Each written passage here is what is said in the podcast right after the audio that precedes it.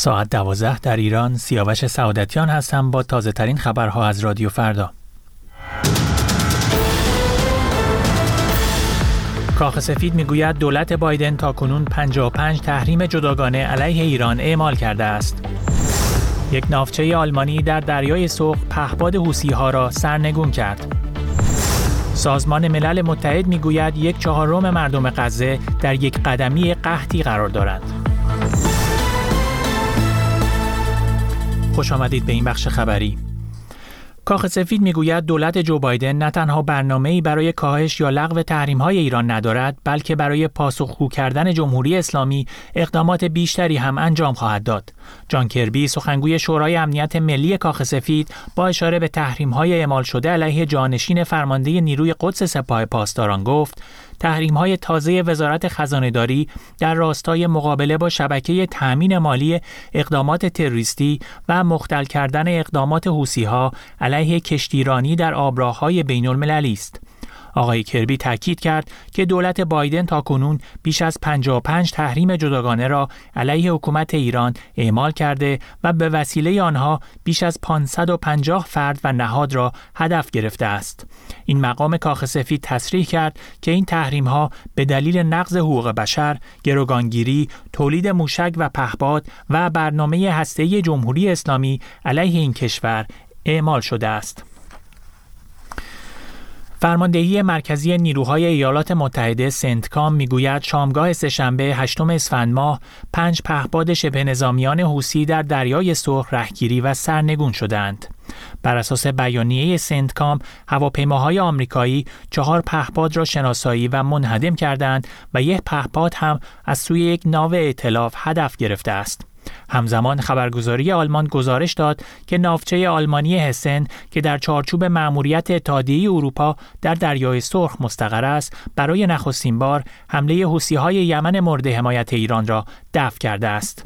ائتلاف دریایی اتحادیه اروپا برای حفاظت از کشتیهای تجاری در مقابل حملات حوثی‌ها در دریای سرخ از سیوم بهمن ماه مأموریت خود را آغاز کرد. پیش از آغاز این عملیات ائتلافی به رهبری آمریکا عملیات حفاظت از کشتی ها در دریای سرخ را آغاز کرده بود. حوسی های مورد حمایت ایران از زمان آغاز جنگ غزه در نیمه مهر ماه حملاتی را به کشتی های عبوری از دریای سرخ به خصوص شناورهای مرتبط با اسرائیل، آمریکا و بریتانیا آغاز کردند. یک مقام ارشد امور بشردوستانه سازمان ملل متحد می‌گوید دست کم 576 هزار نفر در نوار غزه در یک قدمی قحطی قرار دارند. رامش راجا سینگهام در گزارش خود به شورای امنیت هشدار داد که در صورتی که اقدامی برای مهار این موزل صورت نگیرد وقوع قحطی تقریبا اجتناب ناپذیر خواهد بود. رامش راجا سینگهام تاکید کرد که از هر شش کودک زیر دو سال در شمال غزه یکی دچار سوء تغذیه حاد است.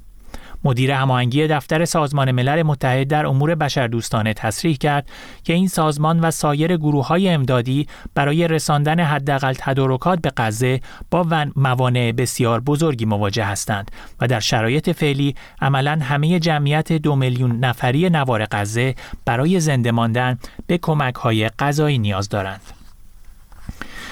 در تازه ترین دور انتخابات مقدماتی آمریکا که در ایالت میشیگان برگزار شد، جو بایدن و دونالد ترامپ به پیروزی رسیدند. در اردوی جمهوری خواهان، دونالد ترامپ بار دیگر به راحتی مقابل تنها رقیبش نیکی هیلی به پیروزی رسید.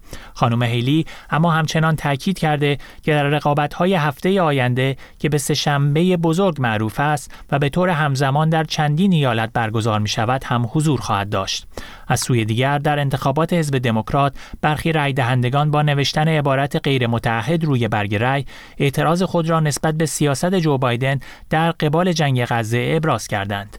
میشیگان بیشترین جمعیت مسلمان و عرب تبار آمریکایی را در خود جا داده است و سرانجام اینکه با ادامه سرما در مناطق مختلف ایران مدارس در چندین استان به دلیل کمبود گاز روز چهارشنبه تعطیل یا غیر حضوری اعلام شد.